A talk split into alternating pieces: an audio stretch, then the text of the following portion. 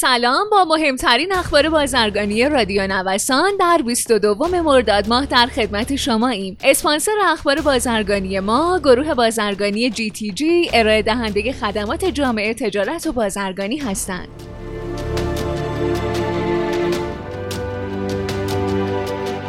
سرپرست وزارت صنعت، معدن و تجارت گفته با ترخیص محموله قطعات مورد نیاز شرکت ایران خودرو میزان خودروهای دپو شده در پارکینگ ها حدود 50 درصد کاهش پیدا می‌کنه و در هفته های آینده 43 هزار خودرو به بازار ارائه میشه. ظاهرا از سپرایز گشایش اقتصادی رئیس جمهور خبری نیست اما احتمالا این گشایش در حد عرضه نفت در بورس انرژی تنزل پیدا کنه و برای اون قراردادهای آتی بگذارن.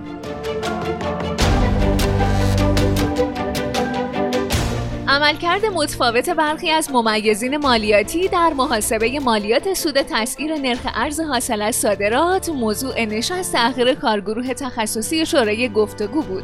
در این نشست مقرر شده سازمان امور مالیاتی با ابلاغ بخشنامه ای به ادارات مالیاتی تاکید کنه. صادرکنندگانی که رفع تعهد ارزی کردن می‌تونن بدون قید و شرط از معافیت مالیاتی سود تسعیر ارز حاصل از صادرات استفاده کنند.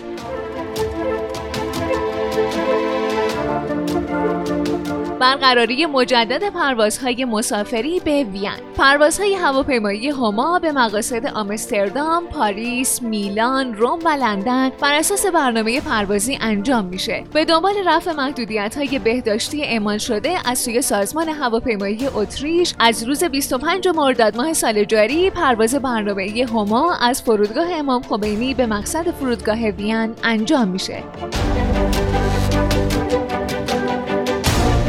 رأیگیری در خصوص تمدید تحریم تسلیحاتی ایران به هفته بعدی موکول شد. اما پیشنویس قطنامه از 35 پاراگراف به 4 پاراگراف کاهش پیدا کرده. در این پیشنویس دیگه خبری از تحریم مقامات سپاه یا توقیف کشتی های ایران نیست. اروپا موضع نرم در این خصوص گرفته و غرب تلاش می‌کنه تا شرق رو همراه خودش کنه.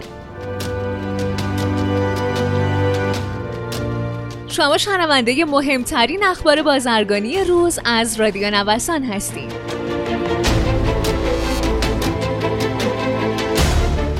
پس از سقوط قیمت مس در بازار شانگهای تحت تاثیر بدبینی هایی که به روابط آمریکا و چین سایه انداخته و ممکن اثرات منفی بر تقاضا و عرضه بگذاره به پایین ترین مرز یک ماهه خودش رسیده و قیمت این کامودیتی در بازار فلزات لندن هم کاهش پیدا کرده. به نظر می‌رسه کماکان تیرگی روابط آمریکا و چین بازار این فلز را در ابهام نگه داشته.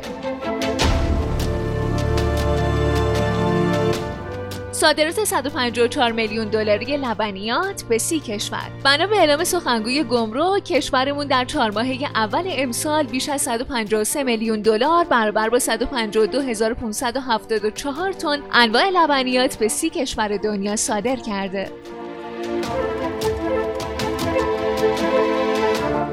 عضو اتاق مشترک ایران و روسیه از راه اندازی خط دائمی کشتی کانتینر بر بین دو کشور و حرکت اولین کشتی در سپتامبر 2020 میلادی یعنی شهریور 99 خبر داده.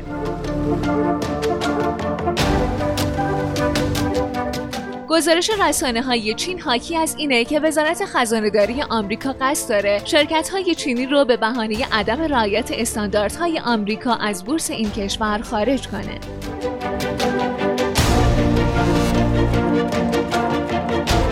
برایان هوک پس از استعفا گفته رئیس جمهور آمریکا مایل به توافق جدید و جایگزین شدن اون با توافق هسته‌ای شکست خورده است. اما سیاست فشار ما کارساز بوده. ممنون که با مهمترین اخبار بازرگانی امروز هم همراه ما بودین. مجددا از حامی اخبار بازرگانی ما گروه بازرگانی GTG تشکر می کنم مجموعه GTG رو می‌تونید از gtg.ir دنبال کنید.